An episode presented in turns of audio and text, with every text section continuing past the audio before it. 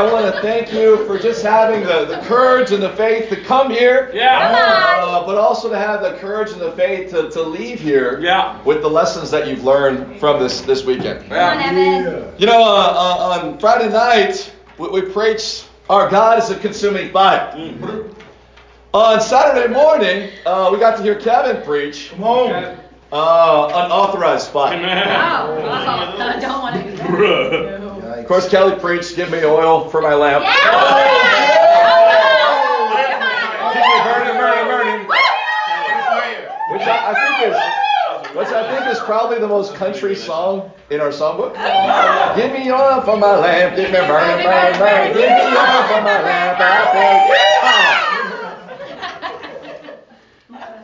And then last night we got to hear an incredible sermon, Yeah. Yes, we did. refined by fire. Come on. Uh, thank you so much to those that have preached. Uh, thank you so much for all those who helped uh, put together the, the workshop here. Come on. And I hope that you guys feel like you're spiritually refreshed. Uh, not a not a retreat necessarily, but really a recharge. Yeah. And I pray that we're recharged from this weekend and ready to really go back to Toronto and, and change the city for the Lord. Yeah. Absolutely. The title of our lesson this morning is His Word is in my heart like fire. Boom. Open your Bible to Jeremiah chapter 20. Come on, Evan. His Word is in my heart like fire. In Jeremiah 20 and verse 7, Come on, Evan. Jeremiah speaks to God. And we've done a lot of that this weekend, haven't we? Yeah. Come on. You deceived me, Lord. Oh, this isn't this isn't a this isn't a prayer that's starting out very good. You deceived me, Lord. And I was deceived. You overpowered me and prevailed. I am ridiculed all day long. Everyone mocks me. Whenever I speak, I cry out, proclaiming violence and destruction. So the word of the Lord has brought me insult and reproach all day long. But if I say, I will not mention his word or speak any more in his name, his word is in my heart like fire. A fire shut up in my bones. I'm weary of holding it in. Indeed, I cannot. You know, right here we find that this section of Scripture is summarized by those who have compiled the Bible as Jeremiah's complaint. You ever have one of those prayers? it's just really more of a complaining session to God. Yeah. Let's be honest. I mean, we- we've had those prayers. You with me? Yeah, Amen. sadly, it's true. And Jeremiah's complaint is very simple. He says, The word the Lord has brought me, through the word, the Lord has brought me insult and reproach all day long. That, that's the reality of somebody who preaches the word of God. But then he goes on in verse 9, he says, But if I say, I will not mention his word or speak any more in his name, his word is in my heart like fire a fire shut up in my bones. I am weary of holding it in. Indeed, I cannot. Amen. You know, the events within the book of Jeremiah took place during his ministry, which occurred from 627 BC to 586 BC. These were some of the most challenging times in Israel's history. Then they went through a period where they were in exile. Then they went through a period where their leadership was unspiritual and led them through despair, led them through a downward time or a downward spiral. And Jeremiah's calling, the very beginning of Jeremiah is where it starts, is in Jeremiah chapter 1. Turn with me there. Jeremiah chapter 1, verse 1. Come on, Evan. Wow. Come on, brother. Jeremiah chapter 1. I, I don't think we can fully understand where Jeremiah's heart was at without understanding a little bit of background about Jeremiah himself. In Jeremiah chapter 1 and verse 1, we find these words written about him. He says, The words of Jeremiah, son of Hilkiah, one of the priests of Anath in the territory of Benjamin, the word of the Lord came to him in the thirteenth year of the reign of Josiah, son of Amnon, king of Judah. And through the reign of Jehoiakim, son of Josiah, king of Judah, down to the fifth month of the eleventh year of Zedekiah, son of Josiah, king of Judah, when the people of Jerusalem went into exile. Wow. The word of the Lord came to me saying, Before I formed you in the womb, I knew you. Before you were born, I set you apart. I appointed you as a prophet to the nations. Mm. Wow. You know, here we find that Jeremiah was the son of a man named Hilkiah.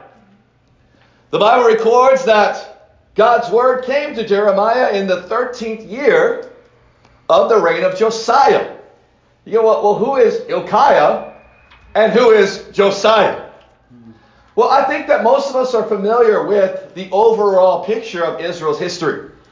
Israel was at the peak of its glory in 1000 BC, and who was king? David. David. David was king. Come on. After David came a, a time of peace with Solomon being the, the king of Israel in 950 BC.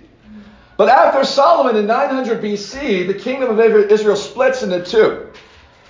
The northern Israel uh, is led by uh, Jeroboam, and he takes the, the upper 10 tribes of Israel. And then southern Israel, or what's also known as Judah, is led by Rehoboam. And so at that time, Israel splits into two different nations in a way. And, and, and it really started to kind of go downhill for God's people at that point. So much so that in 722 BC, the Assyrians, led by Sennacherib, come in through Israel and wipe out all of northern Israel. In fact, that, at that time, throughout, throughout history, from, from this time forward, northern Israel ceases to exist from the history books. Mm. The Assyrians completely decimated them, wiped them out. They no longer existed. Wow. Mm. What most people don't realize is that the Assyrians also tried to wipe out southern Israel. But the king of southern Israel, king of Judah, was a guy by the name of Hezekiah. And Hezekiah was a righteous man. And when Sennacherib came to Hezekiah and made threats against Judah, Hezekiah went and laid the letter before the Lord and prayed. Mm. That night, God sent a destroying angel. And the angel wiped out 185,000 of Sennacherib's men in one single night. Bruh. The Bible records that Sennacherib got up and saw all his men and he went right back to Nineveh, never to come back to Israel Uh, again. good choice. Yeah. Well, Hezekiah then has a son named Manasseh. Manasseh begins to lead in 697 BC. And that's when things start to get really bad. Yeah. In fact, Manasseh's leadership is called the Reign of Terror. Oh. He was so evil, so wicked, that he's also the one who's attributed with Isaiah's death, the prophet Isaiah. In fact, story has it that he persecuted the prophet Isaiah, and the prophet Isaiah ran from Manasseh and hid inside of a hollowed out tree. Manasseh, as wicked as he was, ordered that the tree be sawed in half with Isaiah still within it. And so, most likely, Isaiah was literally sawed in half because he was a prophet for the Lord. But then Manasseh has a son named Amnon. And Am- Ammon, like his king, or like his father, Manasseh, wa- was equally as evil. But then after Ammon comes Josiah. Come on, Josiah. In 640 BC, Josiah becomes king at eight years old. Wow. Hello. Wow. You know, I, my, my son is now eight years old. Oh. Come on, Chase. And Chase, Chase is a very, very bright kid. Yes. Uh, incredibly intelligent, incredibly talented. I love him to death. But I cannot imagine my eight year old son leading an entire nation of people. No. Can you imagine this? Let's watch TV. Josiah becomes king at just eight years old. And unlike his father, and unlike his father's father, Josiah was a righteous king. Go to 2 Kings chapter 22. Come on, bro. tell. Come on, Evan. 2 Kings chapter 22. It's great already.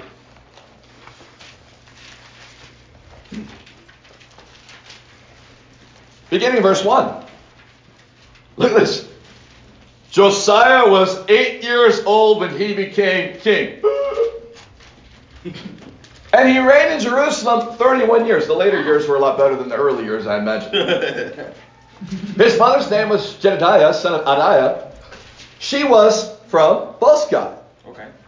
He did what was right in the eyes of the Lord and followed completely the ways of his father David, not turning aside to the right or the left. In the 18th year of his reign, King Josiah sent a secretary Shaphan, son of Azaliah, the son of Meshullah, to the temple of the Lord. He said, Go up to Hilkiah, the high priest, and get him ready the money that has been brought into the temple of the Lord, which the doorkeepers have collected from the people. Have them entrusted to the men appointed to supervise the work in the temple, and have these men pay the workers who repair the temple of the Lord. The carpenters, the builders, and the masons. Have them also purchase timber and dress stone to repair the temple, but they need not account for the money entrusted to them, because they are honest in their dealings. Wow. Hilkiah the high priest said to on the secretary, I have found the book of the law in the temple of the Lord. He gave it to Shaphan, who read it. Wow, I mean, this is incredible. Right here, if we find in the 18th year of Josiah's reign. So at this point, Josiah is now 26 years old. Do we have anybody here that's 26 years old? We got Alex who's 26 years old. Alex. When Josiah was Alex's age, he goes, You know, we really got to fix up this temple. I mean, Manasseh just destroyed this thing. And then Amon was, was just as bad. And so we got to really fix this thing up if we're going to be a righteous nation. And so he sends men to repair the temple and rebuild the temple.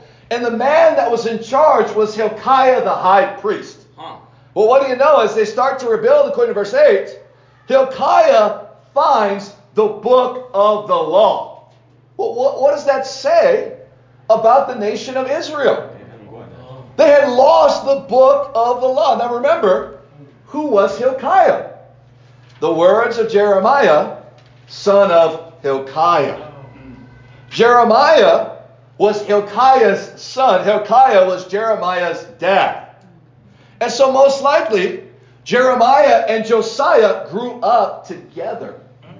Is that incredible right there? Yeah. And sadly, again, for 18 years of Josiah's reign, the book of the law had been lost within the temple. You know, we, we live in a generation where the book of the law, Oh man. the word of the law, has been lost Yes. In the temple. Wow. Millions around the world Wow. believe that the answer to salvation is to be baptized as a little baby. Mm. Wow. Millions around the world believe that if you say a special prayer one time in your life and invite Jesus to come into your heart, Come on, bro. that you will be saved. Come on, Evan. Millions around the world have been jaded by Christianity. They've turned to Islam, Hinduism, Buddhism, or many other isms.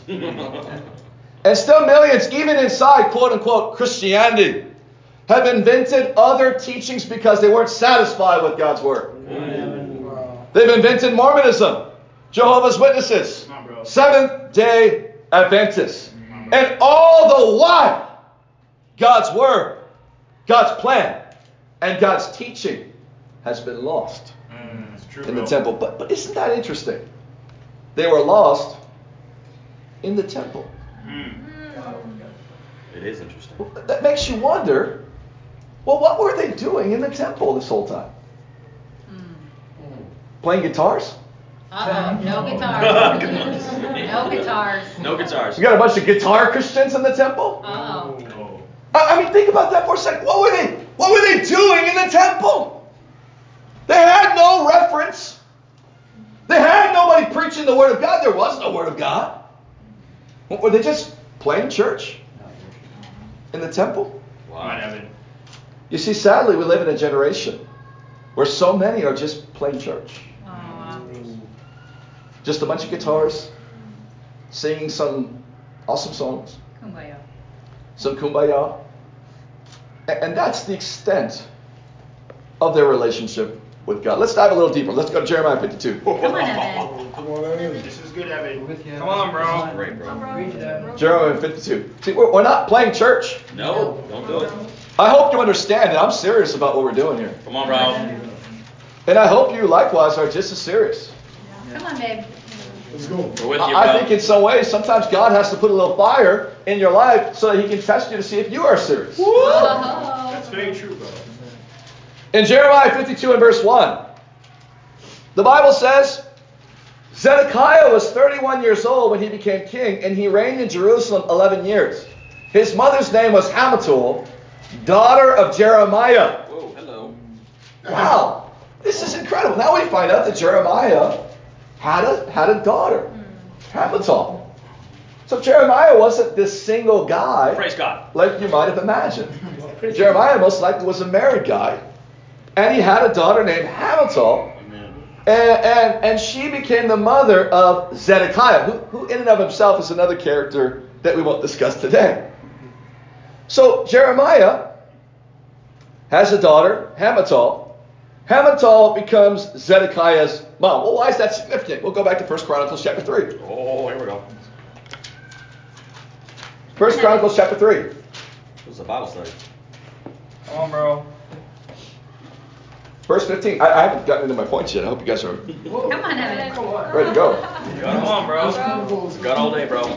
This is a great nugget, bro. Look at this. First Chronicles 3, verse 15. The sons of Josiah Johanan, the firstborn, Jehoiakim, the second son, Zedekiah, the third son. Wow, so Zedekiah, his mom was Jeremiah's daughter, and his dad was Josiah.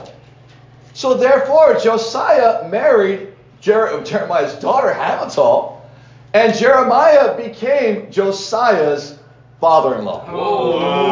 Isn't incredible? In fact, many scholars believe that the reason Jeremiah wrote Lamentations was because Josiah died in 609 BC. And he was heartbroken, and so he read this book of laments, Lamentations, because of Josiah's death. Is that incredible? Wow. Well, you go, well, why do I why do I share all this with us? I mean, it's kind of cool. It's cool Bible nuggets. You with me? It's cool to see how the Bible all fits together. But what does this what does this have to do with our lesson? Good question. Why did Jeremiah have God's word in his heart like fire? Because he lived in a time where there was no word of God. He lived in a time when the word of God was lost in the temple. He saw the destruction of God's people. And so, therefore, he understood exactly what would happen if he stopped preaching the word of God. And so he goes, You know, it's a temptation. I've thought about it. I've, I've considered giving up preaching the word of God. It's brought me nothing but pain and sorrow and hardship. But how can I do that? If I fail to preach the word of God, it will be in my heart like fire. Oh. A fire shut up in my bones. I've got three points for us this morning. Come on, Come bro. on, Evan. And they're all centered around three complaints that Jeremiah makes with God. Hmm. Our first point is created to preach. Our second point is called to preach. And our third point is compelled to preach. Let's go to our first point. Come on. Jeremiah chapter 1. Come on, Come on, bro. Created to preach. You were created to preach Come on, bro. God's word. Amen. That is very In Psalms, the Bible says that all of creation proclaims the glory of God. That God created the world, that the world itself, God's creation itself, would preach about God. You are a part of God's creation. And therefore, as part of God's creation, we as people were created to preach the very word of God. Amen. In Jeremiah chapter 1 and verse 4, the Bible says, The word of the Lord came to me, saying, Before I formed you in the womb, I knew you.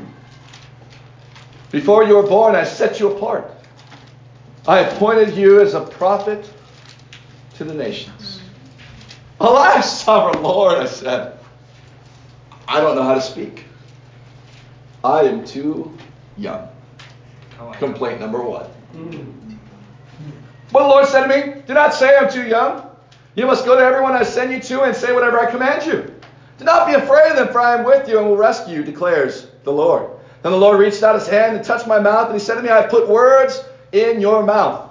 See, today I appointed you over nations and kingdoms to uproot and tear down, to destroy and overthrow, to build and to plant. Verse 17. Get yourself ready. Boom. Wow. Stand up and say to them whatever I command you. Do not be terrified by them, or I will terrify you before them. Today I have made you a fortified city, an iron pillar and bronze wall to stand against the whole land, against the kings of Judah, its officials, its priests, and the people of the land. They will fight against you, but will not overcome you. For I am with you and will rescue you, declares the Lord. What an amazing scripture. God comes to Jeremiah and he goes, Look, Before I even formed you in the womb, before you were a thought in your parents' mind, and and maybe even a surprise in your parents' mind. because I already planned you. I already put together your DNA. I already had in mind who you were going to be, personality and all. Yeah, believe it or not, God actually planned Nero. Whoa, no way. God planned Nero. Miracle. I mean, how he was going to look. That, that nice little oval shaped head. With the troll poof on the top. Keep going. God, God, God put together your DNA. God put together your circumstances. That God planned out your entire life. Is that awesome? Yeah, come on. But the Bible says that God did this because he was preparing and planning for Jeremiah to preach. Jeremiah, like you, was created to preach. You know, I'll never forget when I was uh, in elementary school. Uh, the school that I went to, I went to private Bible school for, for the majority of my younger life. And when I got to high school, I went to public school. And I was fortunate to, to be put in that, that private school to have a, a basic foundation of the Bible put inside of me. And one of the things that my school uh, was kind of known for in our small town was, was doing school plays. And so the, the, the guy that was in charge of our, our school, the principal, he was a great, you know, theatrical guy or I don't know, an artistic person. And he'd always kind of create and, and put together these amazing plays. And so uh, he was putting together one of these plays, and, and so he, he was trying to, to figure out who wanted to be a part of the play and who he was going to put into the play. And, and it was a, a pretty big production. And I never really cared to act, and I didn't really want to be an actor or anything like that. But, but I found out that if you were in the play, that you could practice for the play while school was happening. You could get out of school. So I was like, sign me up, baby. I'm going to go. I'm gonna, I want to be in that play. And I'll never get this because um, the play at the end of it, I had, I had I'd been finally selected and given a very very small role in the play.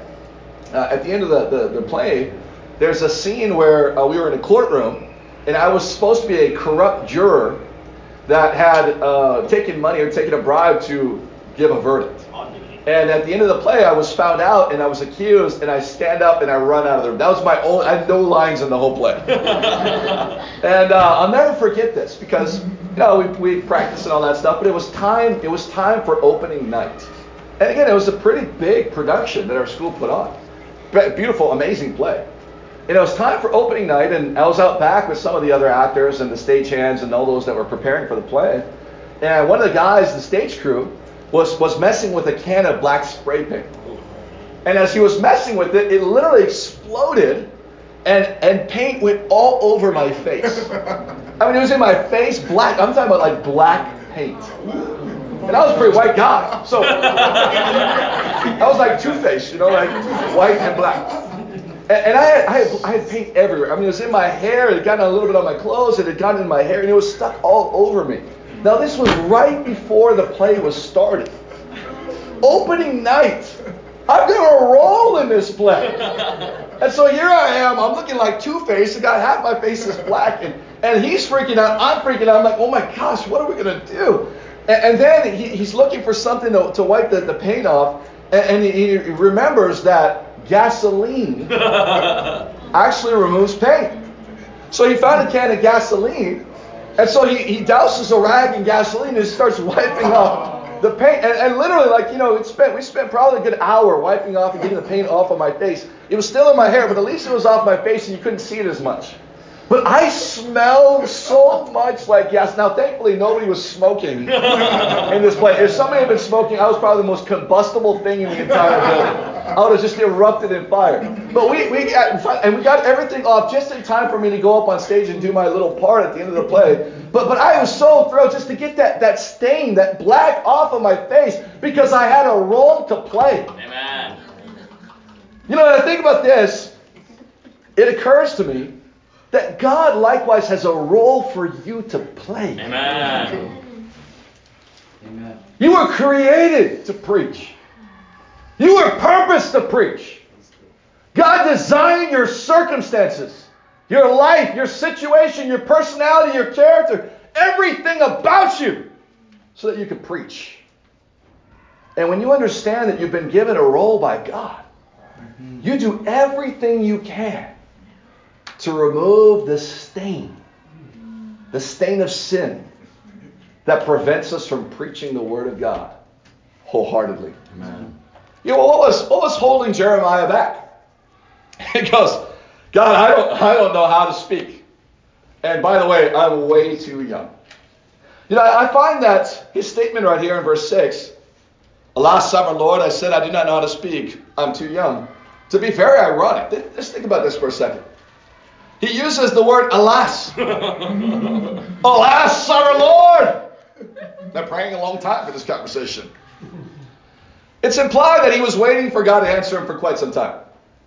Finally, God answers, but then he doesn't like what God says. Oh. Wow. Alas! I'm waiting a long time for this. I guess I'll keep waiting for something else. He uses the word sovereign. Alas, sovereign Lord! But we understand that to acknowledge God's sovereignty is to acknowledge the fact that everything that happens in life, God has either made happen or allowed to happen. And yet, Jeremiah goes on to explain that he's too young to preach. Alas, sovereign Lord! You made a mistake. And thirdly, he uses the word Lord. Alas, sovereign Lord. It implies that Jeremiah has given complete control over his life to God.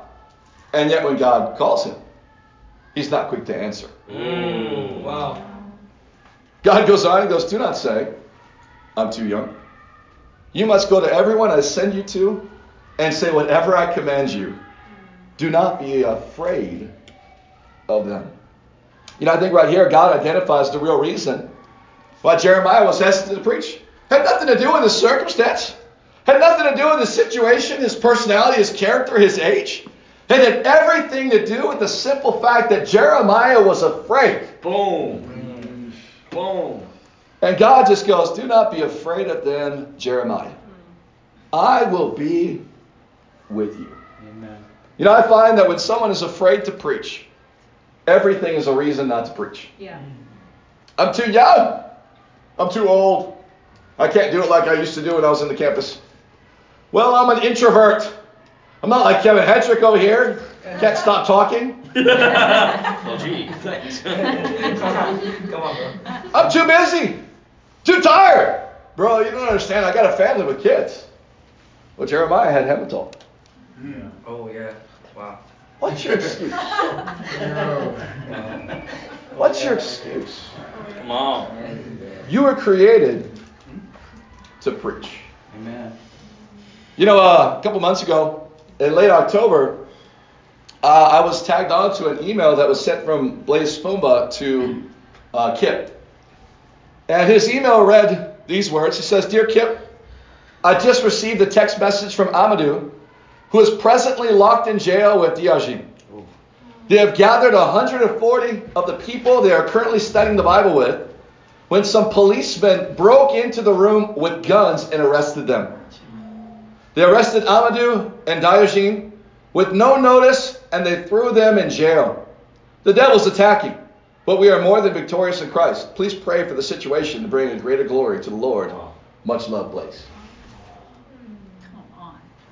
Do you realize that people are being put in prison for preaching? Come on. What was exciting is that I got another email shortly after that. This was in Bujumbura, Africa. Next week, Kip, we had 200 visitors next Sunday. and we saw 40 people baptized. Wow.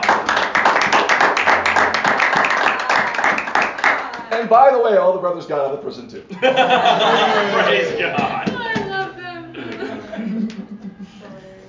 What's holding you back from preaching?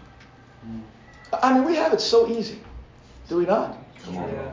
Come on, bro. Oh, there's coronavirus! Coronavirus. You you mean to tell me that you might die? Good. Mm-hmm. Come on, bro. You're going to go to heaven. Come on, bro. Yeah. Come on, bro. Straight up. Amen. Whoa. I guess, I guess, you know, I guess coronavirus You know, you're right. What the brothers and sisters did in the first century doesn't quite compare to coronavirus. You know, like having their kids being fed to lions and things like that. I can see how coronavirus is much worse than that. You might, believe it or not, you might actually get a fever. Come on, Evan. No, I know, bro. I'm done. Come on, bro. Come on, bro. I I mean, all jokes aside, I don't want to downplay coronavirus. It is very serious. Yeah. And there are, been- there are people that are dying, and there has been people that have died. There's been a disciple that's died. Hmm. In New York, there's a brother named Mark who died of coronavirus. Hmm. I, I don't want to downplay it. But I'm just saying, at the end of the day, are you afraid to preach the Word of God? Yeah. Hmm. Come on, bro. Are you afraid to preach the Word of God? Come on, bro. It's not about too young, too old, too much virus, too little virus. Lockdowns, government says this, government says that. Are you gonna be a preacher of the Word of God? Amen. On, Come on, Evan. bro. You were created to preach the Word of God. And we need to make a decision to accept that God has created you to preach. Your childhood, your upbringing, your experiences are purposed by God. Our situation, coronavirus or not, is purposed by God. And we are called to preach the Word of God. The Word that has been lost for so many people for so long. So that we can save people's souls. Amen. We are created to preach. And number two, we are called to preach. Oh. Boom. Jeremiah 12. Jeremiah 12. Come on, Evan. Jeremiah 12. Come on, bro. This is great. Verse 1. Here we find Jeremiah's second complaint.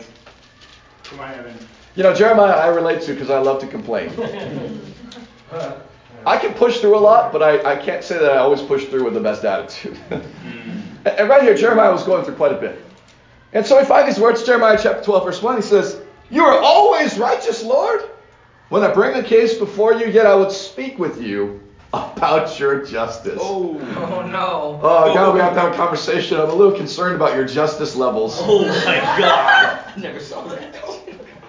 Why does the way of the wicked prosper?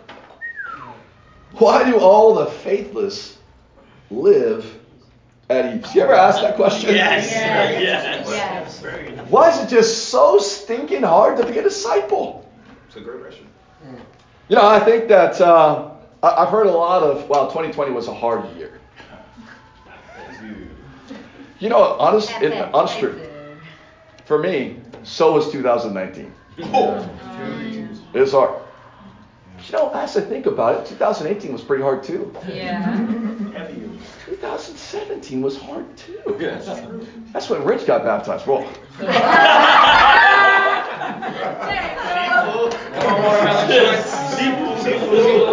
Come on, you know, I, I'll be honest. I don't remember there being one easy year I've had as a disciple. Come on, bro. So true. Now we know why we complain hmm. and we have bad attitudes. Yeah. You're expecting an easy year. Yeah. Hmm. Come on, bro. Wow. Come on. I I think we need to embrace a simple fact. And this is what I, I really, just write this down. I am. There will never, Hmm. ever, ever, ever, ever, ever, ever, ever be an easy road to heaven. Can you repeat that? There will never be an easy road for preaching. We will never have the ideal circumstances for evangelizing the city of Toronto, Come on. Wow. or Montreal, mm. or Ottawa, or Vancouver, or anywhere in Canada, or anywhere in the world. And here's the truth if it's Jesus, it's going to be hard. And if it's not Jesus, it's going to be easy. Wow. Come on. That's the, thing, that's the truth. Yeah. It is going to be hard. It's going to be, 2020 was just the appetizer. Appetizer. That, that's it. It's a quarter of the year. That's it. Accept it now. And it's good that it's going to be hard. Because that's going to call us higher and it's going to call our relationship with God higher. That we're going to have to rely more and more and more and more and more on God. And as it gets hard, that God is going to give us the strength to push through. Amen. And we're going to see so many miracles happen. Amen. But it's not going to be easy. Yeah. if it's easy, it's not Jesus. Preaching, bro. Well, let's see what happens. Here's God's answer to Jeremiah's complaint, verse 5. We're with you, bro. If you've raced with men on foot and they've worn you out, Bruh. how can you compete with horses? If you stumble in safe country, how will you manage in the thickets by the Jordan? You know, this is this is I think one of the coolest scriptures in the whole Bible. Yeah. If you've raced with men on foot and they've worn you out, how can you compete with horses? But you know, I, I, I've always kind of had a problem with this scripture. And, and I thought about this one time, and somebody shared it with me. I go, well, who said I wanted to race with horses?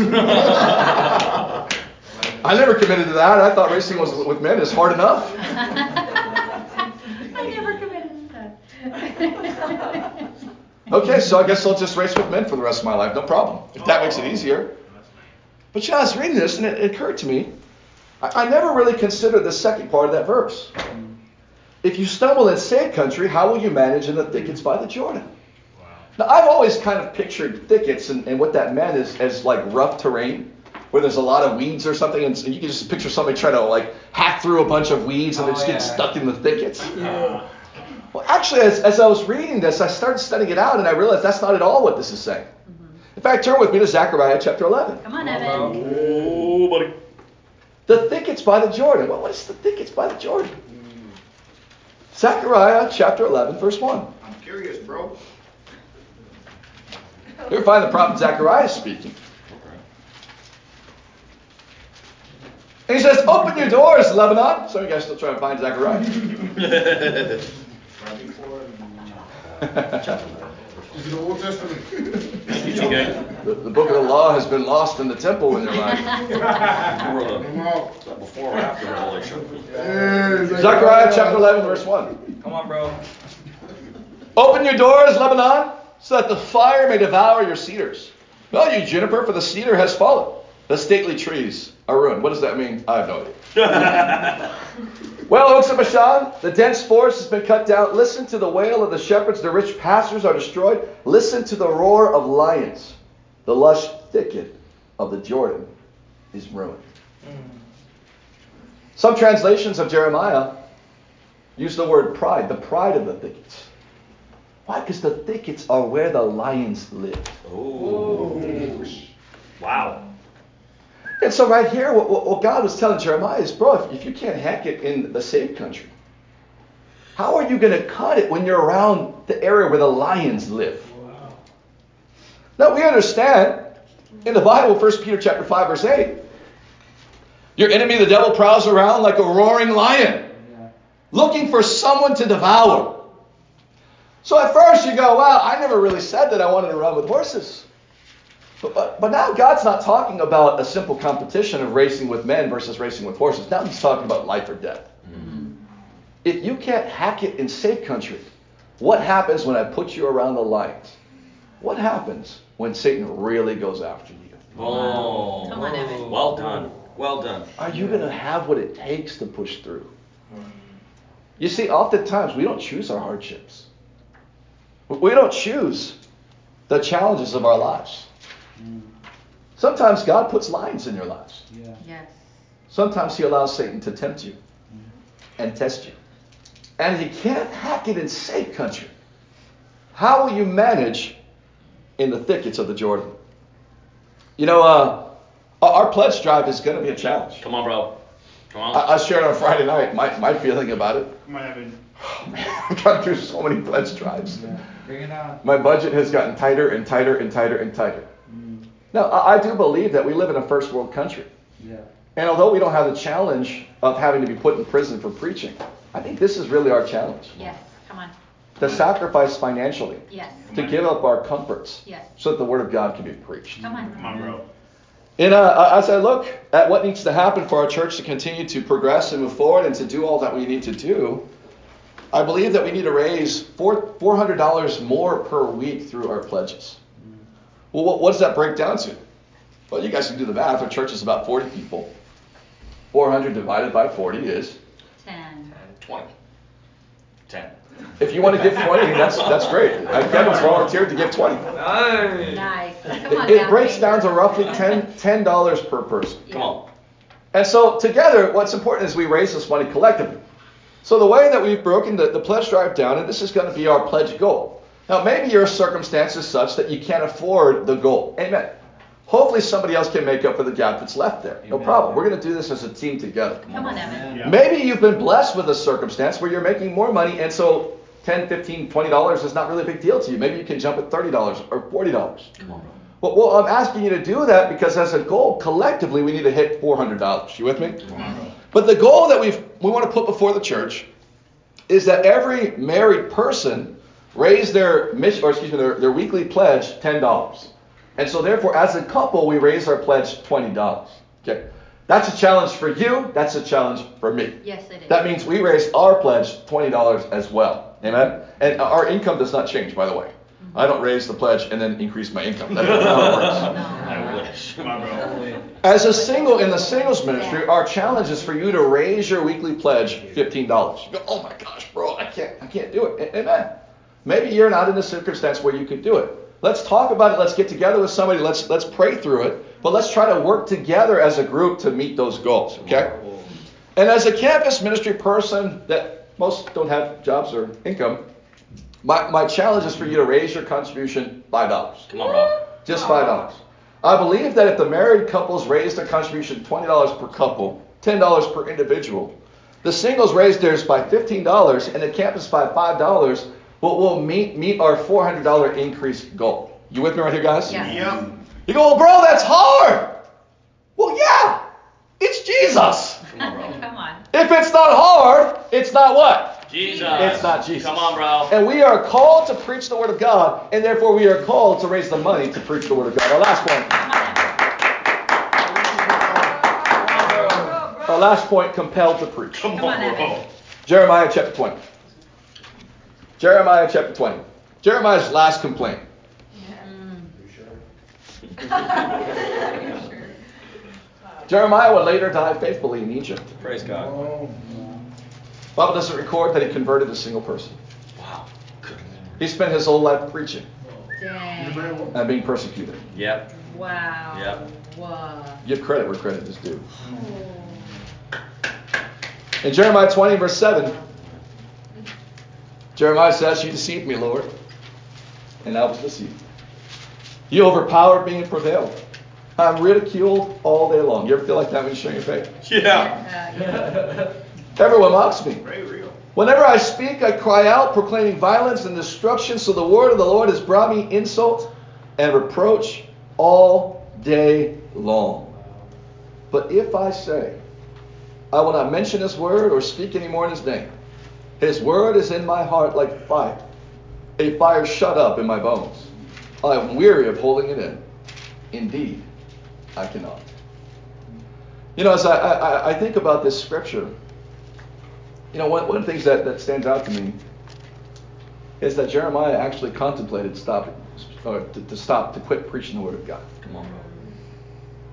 Because, you know, if I say, I won't mention it, you can almost sense that he's considering it as he writes it.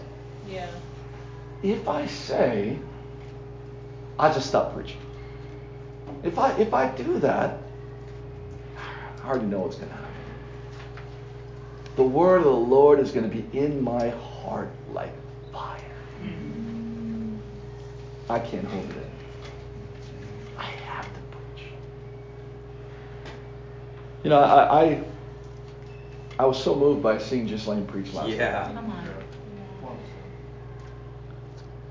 It's one thing to preach when circumstances are not so hard. Mm-hmm. When you go through what you've gone through as a preacher, or what Ghislaine has gone through as a preacher, you, you start to consider never preaching the Word of God again. And I don't know, but I would guess that that's probably something that Ghislaine considered once or twice. At the same time, though, when you're called to preach, you're called to preach. Yep. Yeah. And to see him preach last night was so great. Come on. It literally brought tears to my eyes. Still does bring tears to my eyes. Mhm. Considered it, but no. God's calling is God's calling. No matter what you've gone through, we are called to preach. You know, uh, the church has been organized and put into new Bible talks. Come on, bro. Come on, bro. Don't know how you feel about your Bible talk. Fired up. I feel pretty fired up about my Bible talk. Uh-huh. And I'm excited to get in there with the singles ministry. Come on. Let's go! Come on,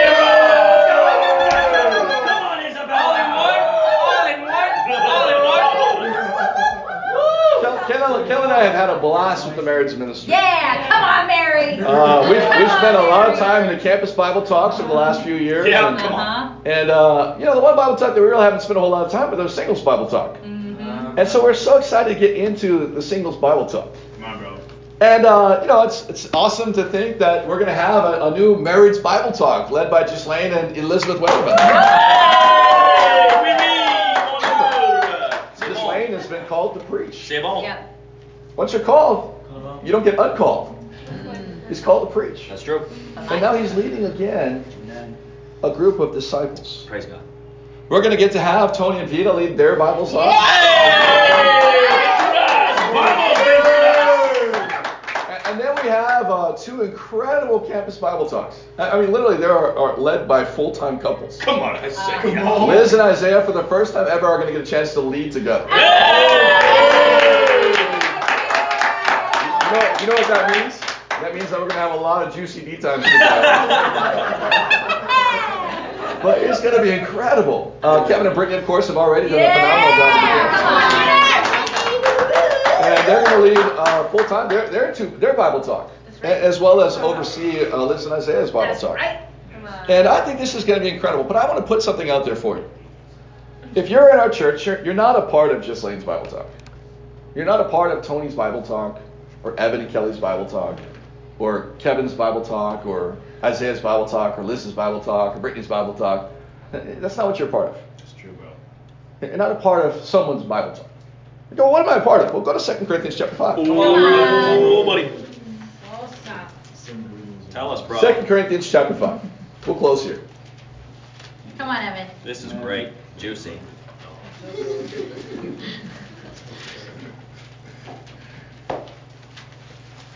Second Corinthians chapter 5 and verse 11. Paul writes, Since then we know what it is to fear the Lord, we try to persuade others. What we are is plain to God, and I hope it is also plain to your conscience. I hope you get it. We're not trying to commend ourselves to you again, but are giving you an opportunity to take pride in us, so that you can answer those who take pride in what is seen rather than what is in the heart. If we are out of our mind, as some say, and people do say that, don't think that you're going to be a cool Christian. yeah. There is no such thing as a cool Christian. No. I tried. If you're a real Christian, people are going to think you're out of your mind. Yeah. Come on, bro. What are they spending their money on? They just went up to a retreat in the middle of the coronavirus pandemic. What's wrong with these people? Mm-hmm. It's true. They're going to think that you are out of your mind. Yeah. Kelly was accused of brainwashing somebody recently. Oh, wow. Yes, Look at that. And we do brainwash people. Because there's a lot of junk that needs to be washed out of people's minds. Straight up. Not us, the Bible. I don't know about you, but I was brainwashed. My brain was messed up. And it had to be washed clean. All the junk goes in my brain. This, if we are out of our mind, as some say, it is for God. If we're in our right mind, it's for you. Oh, for Christ's love compels us. Amen. Because we're convinced that one died for all, and therefore all died, and he died for all, that those who live should no longer live for themselves, but for him who died for them and was raised again. From now on, we regard no one from a worldly point of view. See, we don't see each other as mere people mm-hmm. anymore. That's a worldly way of thinking. Mm.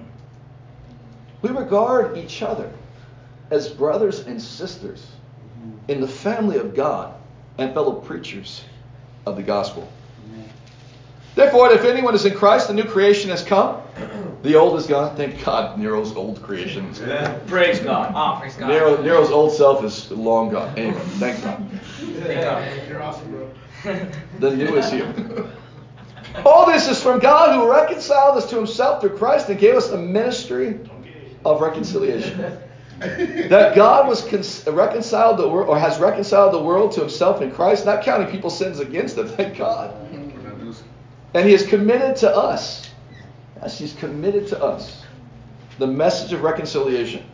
We're therefore Christ's ambassadors. As though God were making his appeal through us, we implore you on Christ's behalf. be reconciled to God. Amen. I hope that you've gotten a chance to get reconciled to God. Mm. Come on.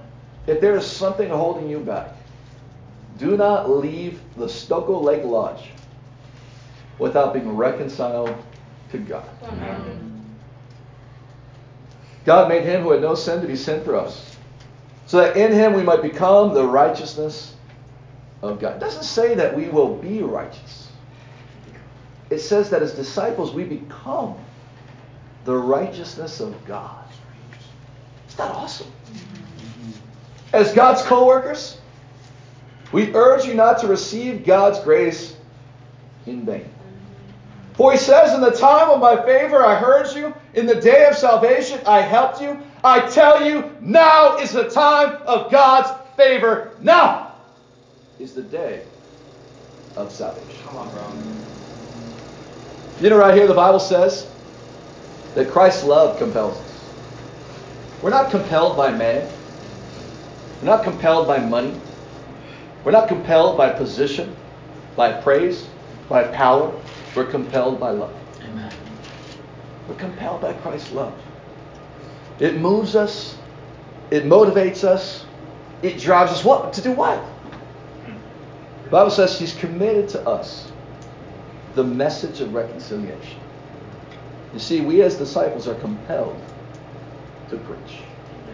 We're compelled to preach. And so, therefore, it's not just Lane's Bible talk, Tony's Bible talk, Isaiah's Bible talk, Kevin's Bible talk, my Bible talk, Kelly's Bible talk. Listen, it, it's your Bible talk. Amen. Mm.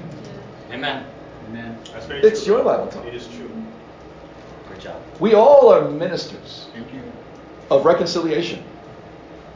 And the question you've got to ask yourself is if God's is God's word in your heart like fire? A fire shut up in your bones. Because if it is, you will understand that you were created to preach, that you were called to preach, and finally you will be compelled to preach. You know, over the lockdown, I, I've had a chance to watch a lot more movies than I would typically watch. Mm. And one of the one of the, the movies that came on that, that I was inspired by was the, the, the musical Hamilton. Oh. oh whoa. And if you haven't seen it, it's an incredible thing. There is some cursing in it, so please be careful. Whoops. But there's a number of incredible songs. The the, the I don't know theatrical portion of it. It's it's an incredible musical. It really is. And the musical is really centered upon uh, one of the U.S. founding fathers, Alexander Hamilton. He was historically the first Secretary of the Treasury. He came up with the way that the U.S. budgets and runs their financial system. Yes. That, that's what he was accredited for. He fought alongside George Washington and helped interpret and establish the U.S. Constitution. But he was eventually killed in a duel with Aaron Burr. Mm-hmm. Now, I gotta be honest, I, I knew absolutely nothing about Alexander Hamilton other than the fact that he was on our U.S. $10 bill. Oh, ten, ten dollars. Not a $6 bill, it was a $10 Not bill. six. Not six. That's in Magneto Wawa. But I want to read you. I want to read you a portion of two songs that was in the, the musical. Come on, man. The first song was early on in the musical, and it, it was called "History Has Its Eyes on You." And the latter part of the musical, when, when everything's sort of being summed up and summarized, he sings, "Who lives? Who dies? Who tells your story?" And, and they really kind of connect together. The words go like this: Let me tell you, I, I wish what I wish I'd known. When I was young and dreamed of glory, you have no control. Who lives? Who dies? Who tells your story? I know that we can win. I know that greatness lies in you. But remember from here on in, history has its eyes on you. History has its eyes on you. Let me tell you what I wish I'd known. When I was young and dreamed of glory, you have no control. Who lives, who dies, who tells your story? And when you're gone, who remembers your name? Who keeps your flame? Who tells your story? Who tells your story? Who tells your story? I put myself back in the narrative. I stopped wasting time on tears. I'll live another 50 years. It's not enough. I interview every soldier who fought by your side. She tells her story. I try to make sense of your thousand pages of writings. You really do write like you're running out of time. I ask myself, what would you do if you had more time? The Lord, in His kindness, He gives me what you always wanted. He gives me more time. I raise funds in D.C. for the Washington Monument. She tells my story. I speak out against slavery. You could have done so much more if you only had time. And when my time is up, have I done enough? Will they tell your story? Oh, can I show you what I'm proudest of? The orphanage. I established the first private orphanage in New York City, the orphanage. I helped to raise hundreds of children. I get to see them growing up the orphanage. In their eyes, I see you, Alexander. I see you every time. And when my time is up, have I done enough? Will they tell your story? Oh, I can't wait to see you again. It's only a matter of time. Will they tell your story? Who lives? Who dies? Who tells your story? Will they tell your story? Will they tell your story? You know, for us as disciples in the middle of a pandemic, we need to understand that we can't control who lives or who dies. But we can certainly control that our story is told. Come on. Come on. And the question I want to ask you, as we understand that history has its eyes on us, Yeah. is who's going to tell your story? Your story. Your story. I love you guys. God bless. Amen.